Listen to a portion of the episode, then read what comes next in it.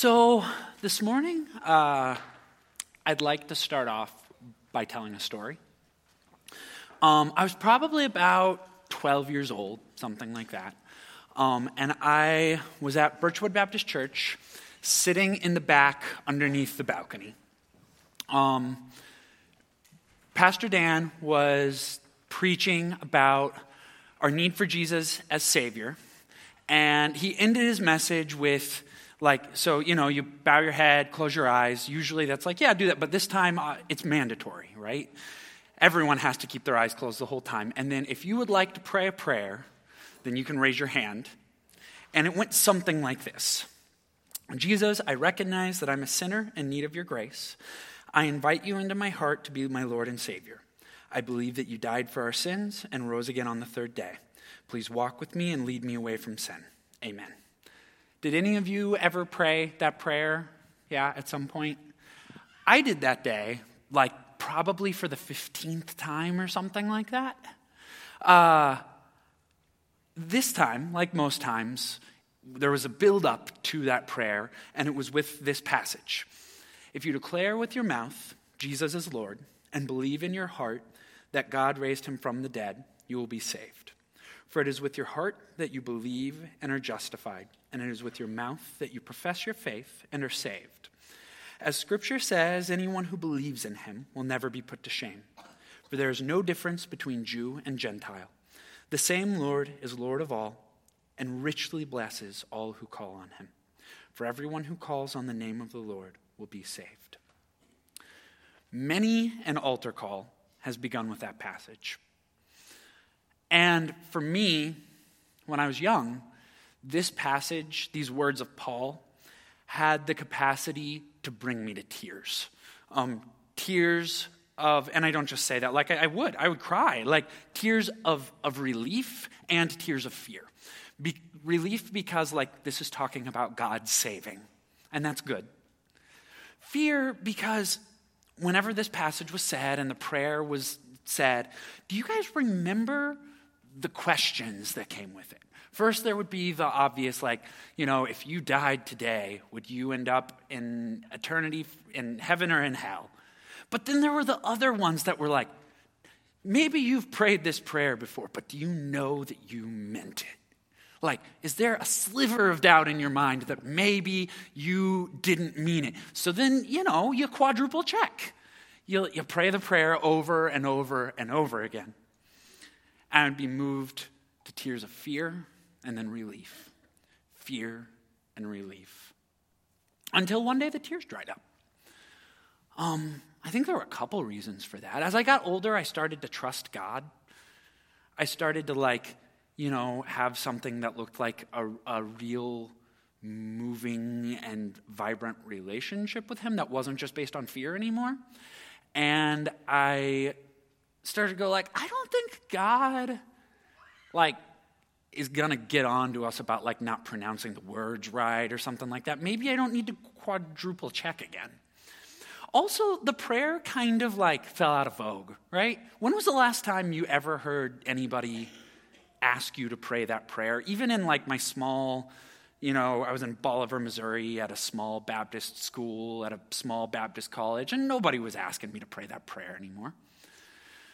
So I didn't have much need for the prayer, but I also found that I didn't have much need for this passage anymore. Like at best, it was kind of like a, like I guess this is telling me to think a thing, and that's not very exciting, just to think a thing. And at worst, it was associated with all of the fear that I had all those years. So I just kind of didn't do anything with it. But this was so important to me. This was so central growing up to my relationship with God. So, if we don't pray the prayer anymore, we don't do the altar call, do we have space for this, these words of Paul that seem like they've been pretty important? Or are they just the altar call passage? And as I sat with this and was studying it, I, th- I think I found something here. I think I found something moving and subversive and powerful and kind of off putting. And I'd like to talk about that today. If you declare with your mouth, Jesus is Lord, and believe in your heart that God raised him from the dead, you will be saved. Jesus is Lord. Have you ever really stopped to think about what that means? Because we like, it's just part of our declaration of faith, it's a thing that we say. But I feel like I can just kind of skim over it and be like, yeah, that's the line. We don't really deal much in lords these days. Outside of this profession of faith, nobody's like, oh, yeah, the, the Lord of Starbucks. Uh, his, I don't know who that would be, the guy who owns it. Um, nobody deals in lords, because Lord is not an inherently religious term. Uh, if you had lived a couple thousand years ago, the profession Caesar is Lord would have come up all the time. Um, it was a really, really common. You'd hear it whenever you were dealing in any kind of like government or anything like with the government. Anytime you were doing business, you would declare Caesar is Lord. Anytime you heard like a town crier giving the news for the day, he'd declare Caesar is Lord. Um, everybody said that all the time, knew it. So why did the early Christians riff off of this political declaration? To make like this founding statement of faith. So I want to go back there. I want to try and go back there as best we can. So to do that, I'm going to need everybody get comfy, get, you know, get into a comfy position and close your eyes. So I'll give you a second to do that. Find find your find your zone. Now imagine this. You live in a small town in Greece or Rome or Palestine, take your pick. The land is governed by rulers who have very little control over their people. It's incredibly dangerous to travel because bandits wait along the roads. It's not uncommon for people to exploit you and steal from you because they have the manpower to intimidate you, and there's no peacekeeping group to protect you. There's no police. The cities and nations of the world know little about each other, at least the normal people like you and me know little about each other because everyone speaks different languages. If someone wrongs you, kills a family member, let's say, something as horrible as that, all you can do is take it into your own hands and kill them back. And this is expected of you.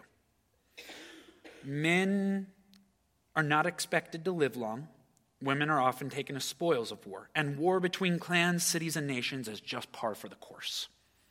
The world is scary, it's on an unknown place, and the gods are incredibly fickle in the way that they respond to your pleas for help. Then, a man named Julius Caesar changes everything. He musters the most powerful army that anyone has ever imagined. No one can stand up to it. Using this army, he unites the world. The entire world comes together under one banner, a truly unthinkable thing. A universal language is put into place, and roads are built and patrolled. All of a sudden, a middle class begins to exist because it's possible to trade with other cities, to leave, and to try and find a better life. Roman soldiers begin to bring some peace to your world. And for most of you living in the empire, you'll never experience the sort of constant fighting your parents did.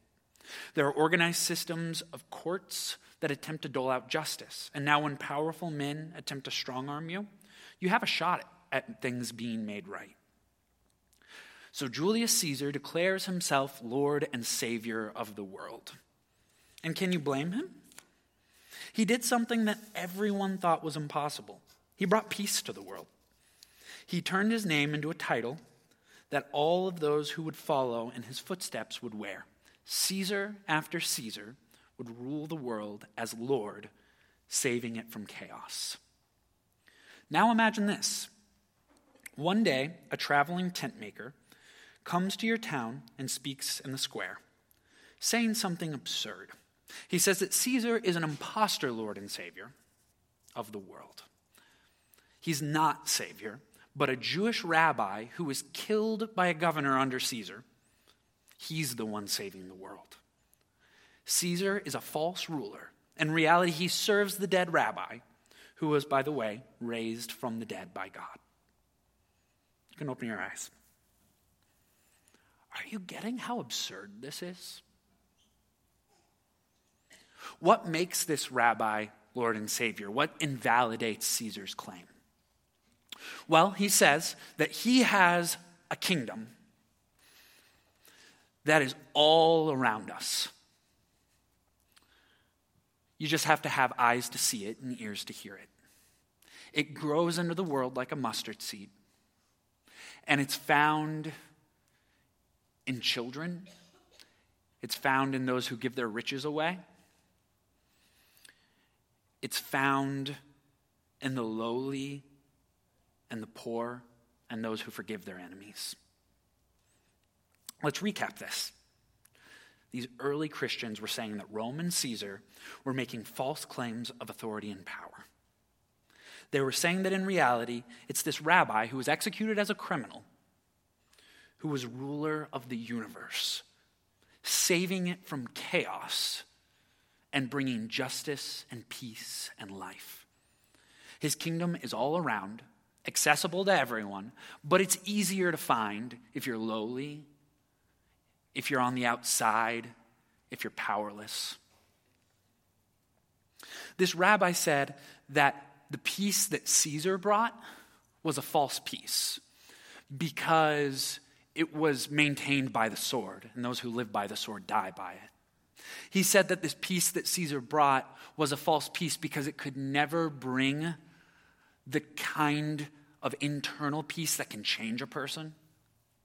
He said that the justice that Caesar brought was not real justice because it favored the powerful and the rich.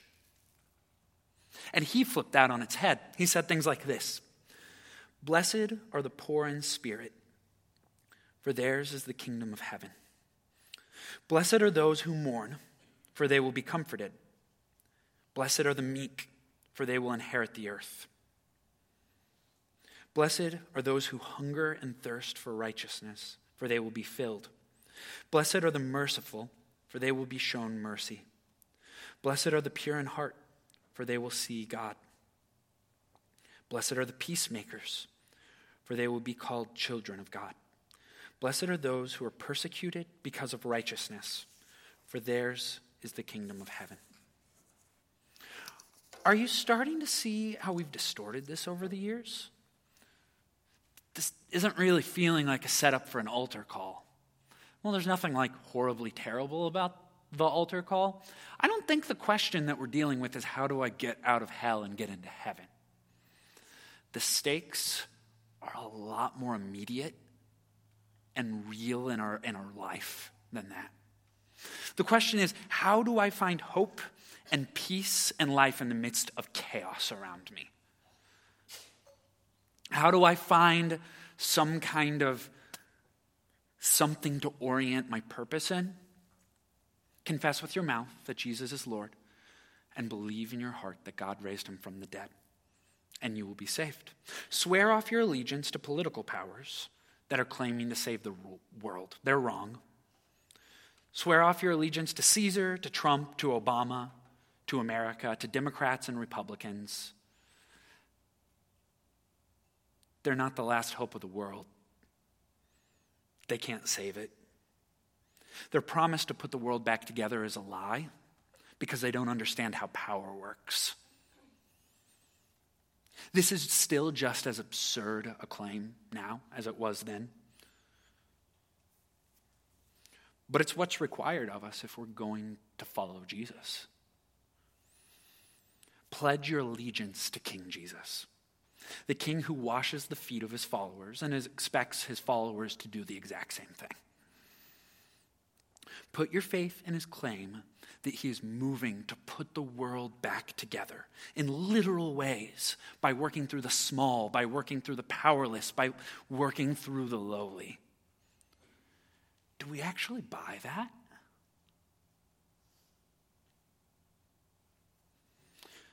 Back to the scriptures here. For it is with your heart that you believe and are justified, and it is with your mouth that you profess your faith and are saved. As scripture says, Anyone who believes in him will never be put to shame. We trust God that believing that, that we believe that Jesus is making the world right, that he is who he says he is, and we're justified. We're moved from one kingdom to another. Sorry about that. but we also kind of screw up at living out our commitments to that kingdom. So we confess with our, with our mouth. We say, like, this is what my life is about. This is, this is where my commitment lies. This is the kingdom that I belong to. And yes, I don't, I don't live it well all the time. But I put my faith in his claim. I put my trust, I put my hope in his claim that he is the one making the world right. And that is, where, that is the kingdom I want to live in. This is what's true. This is what's real. This is the way. This is the life. And we stumble and we fall. And we confess anew each day Jesus is Lord. For there is no difference between Jew and Gentile. The same Lord is Lord of all and richly blesses all who call on him. Everyone who calls on the name of the Lord will be saved.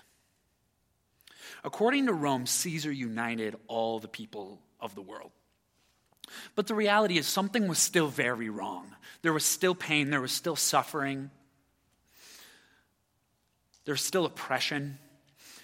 And then Jesus comes along and makes this claim out of Jew and Gentile, out of all the peoples of the world, all the people who are very, very different from each other. People who are black and white, people who are rich and poor, people who are gay and straight, people who are very different from you and maybe you don't get along with. Those are the people who make up the kingdom of heaven.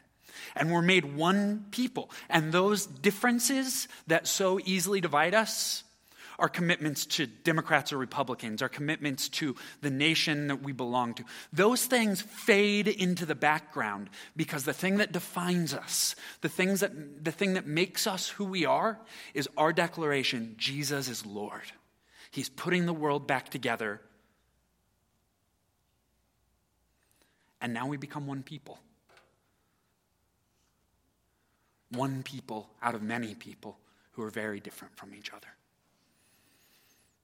Everyone who calls on the name of the Lord will be saved.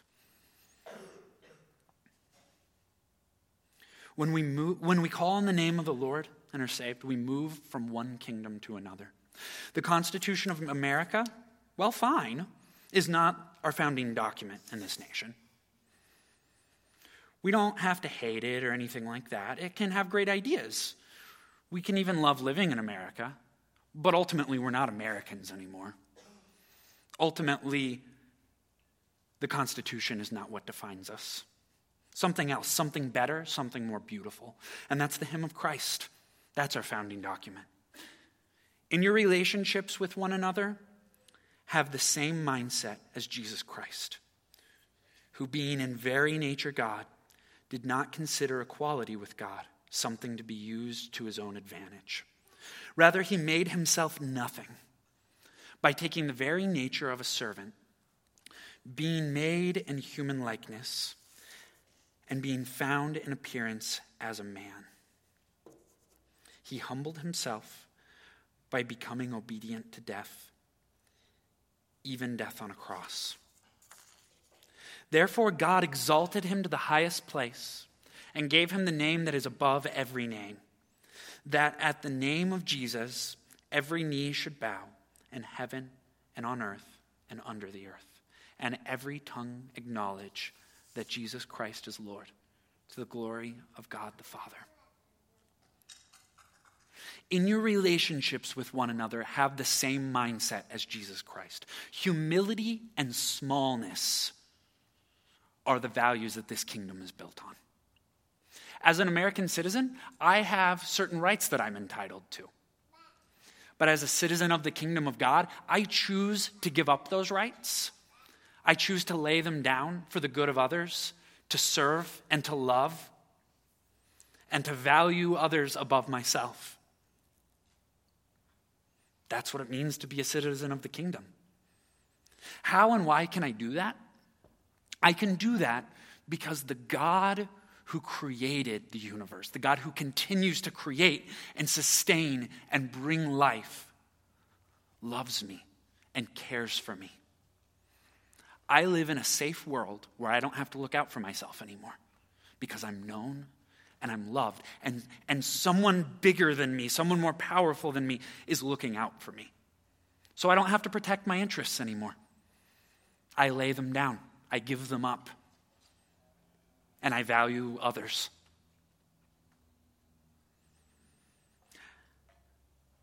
God raised Jesus from the dead. And if he did that, surely he's going to raise us from the dead.